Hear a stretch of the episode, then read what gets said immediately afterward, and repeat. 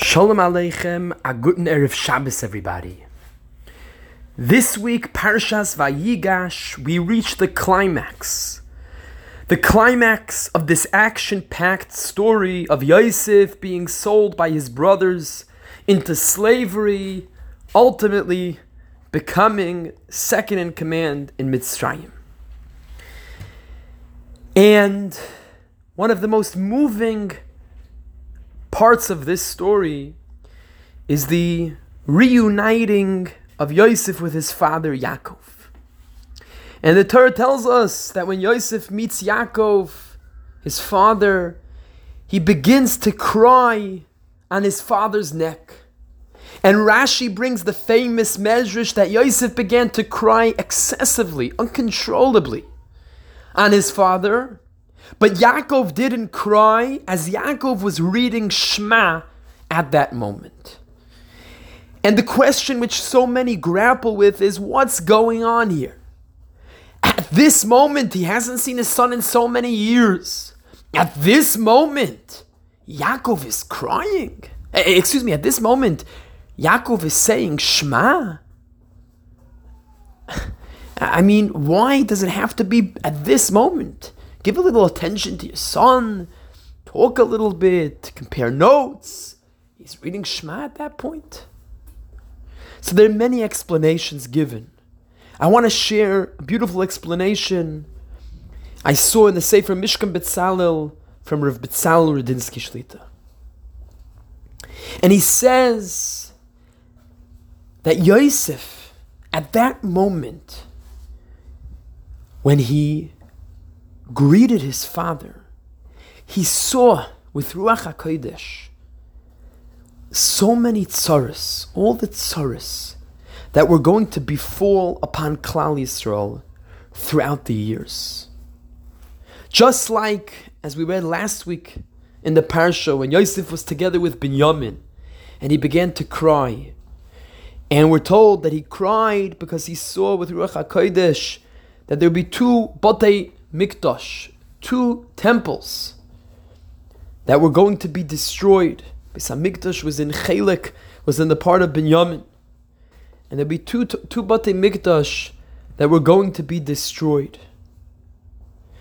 And that's why he was crying terribly when he was with Binyamin. So similarly over here, when he was with his father, Hashem showed him in Ruach HaKodesh, there'd be so many tsaros that are going to befall upon Klal Yisrael.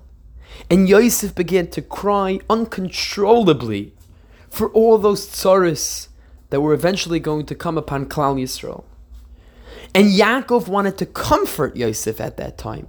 He wanted to do anything to provide some consolation for Yosef. So therefore he told Yosef, Shema Yisrael, Hashem Elokeinu, Hashem Echad. He told Yosef, that we have a God that is an Elokeinu, which is the name of God which describes the trait of din, midas hadin, judgment of Hashem, of God. But we also have a Hashem, an Adonai, which represents the midas harachamim, the merciful trait of Hashem. And every single thing, every single tzara that comes upon this world is there for ultimate good. It's there that good should ultimately stem forth from it. Shema Yisrael Hashem, which is Rachamim, Elokeinu, which is Din, Hashem Echad. It's, it's, it's all one God. It's all Hashem. The Din and the Rachamim are all together.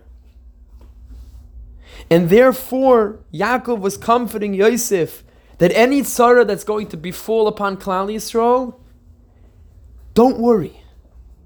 It's going to be hard at the moment, but ultimately, good is supposed to stem forth from it. Good will stem forth from it. This should be an incredible chizuk for each and every one of us. We all have tsaras, nisyonis, trials and tribulations, challenges. As they say in Yiddish, everybody has their pekel, everybody has their package of tsaros, everybody has their package of hardships. But keep in mind that every single challenge that we're faced with will ultimately have so much good come from it. Because Hashem does not bring any tzara that won't have good eventually come from it. And therefore, although it may be difficult at the time, and in Olam Hazeh, in this world, we might not understand the reason for the tzara. But just reassure yourself that there is so much good that is supposed to stem forth from it. And that should be a chizuk anytime we feel down about a tzara, about a challenge that we're having. Just know that so much good will eventually sprout forth from it. Just remember, Shema Yisrael, Hashem Rachamim, mercy, Elokeinu Din, judgment, Hashem Echad. It's all the same God. It's all one Hashem. And everything that may seem like din, everything that may seem tough, like judgment, is really Hashem, is really rooted in rachamim, in mercy. And good is guaranteed to come forth from it. Wishing everybody a wonderful Shabbos.